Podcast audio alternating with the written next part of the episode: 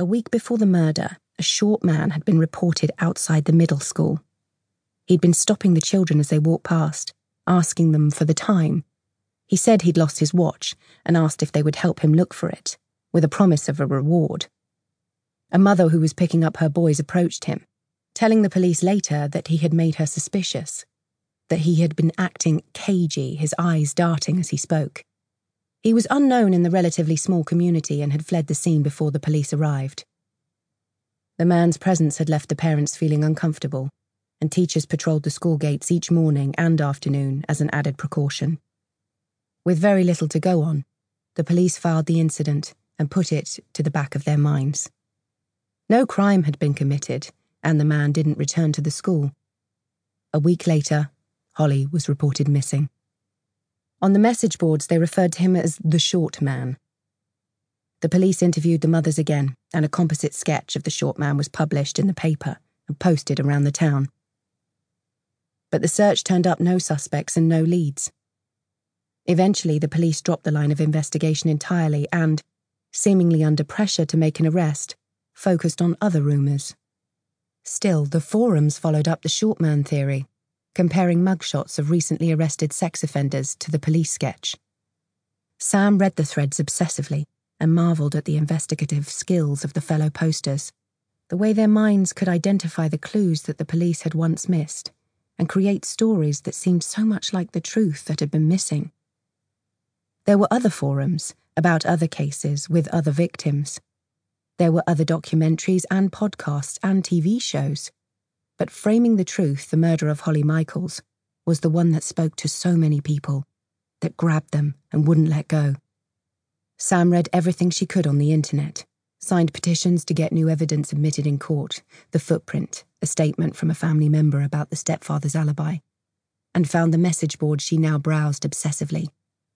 They were all driven by the desire for the truth to free the man at the centre of the case, a victim of a gross miscarriage of justice. The fans connected with Dennis on a deep level. In part because after his arrest over the years they watched him change from a troubled 18 year old boy to the man he became in prison.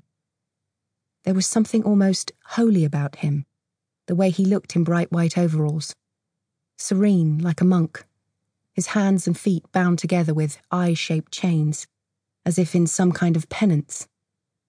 Though he never accepted the sentence and consistently protested his innocence, he was calm. I don't want to think of it in terms of fighting, he said at the end of the documentary. Fighting exhausts you. Fighting breaks you. I'm handling it. I'll get there. When his image faded from the screen, Sam felt a pull in her guts. Overwhelmed by helplessness, she felt the crush of all the unfairness in the world and wept Sam felt that the people on the message boards were the only ones who understood. They'd all experienced the same sense of impotence the first time they watched Framing the Truth years ago and welcomed her to the community. Some were sarcastic. Ah, uh, where have you been? Welcome to 1993. But overall, she felt at home there and contributed as herself, shared her thoughts and feelings not only about Dennis, but about her personal life on the general discussion board. They were the people she turned to when Mark left when she returned home to find the house stripped of his things. No note, only his toothbrush resting with her own, entwined like the necks of swans in the cup on the sink. The others on the message board soothed her, messaged her with their Skype details if she needed to talk, assured her she didn't deserve it. They were all she had. Most of the group were American, but there were British members who sometimes arranged meetups and events. Still, it was the Americans who drove the discussions and organised protests. Twice, Dennis had been given a date of execution, and the members had gathered outside the Red River County Courthouse and the Altoona prison, protesting and talking with the media to raise awareness of the cause. They slept in tents, handed out information leaflets, and collected signatures for petitions until another group formed across the street with signs that read murderer and where are the bodies. The group shouted back and forth, and barriers were placed on the curb on each side of the street to separate them. Police officers stood in the middle, staring straight ahead with neutral, indifferent expressions.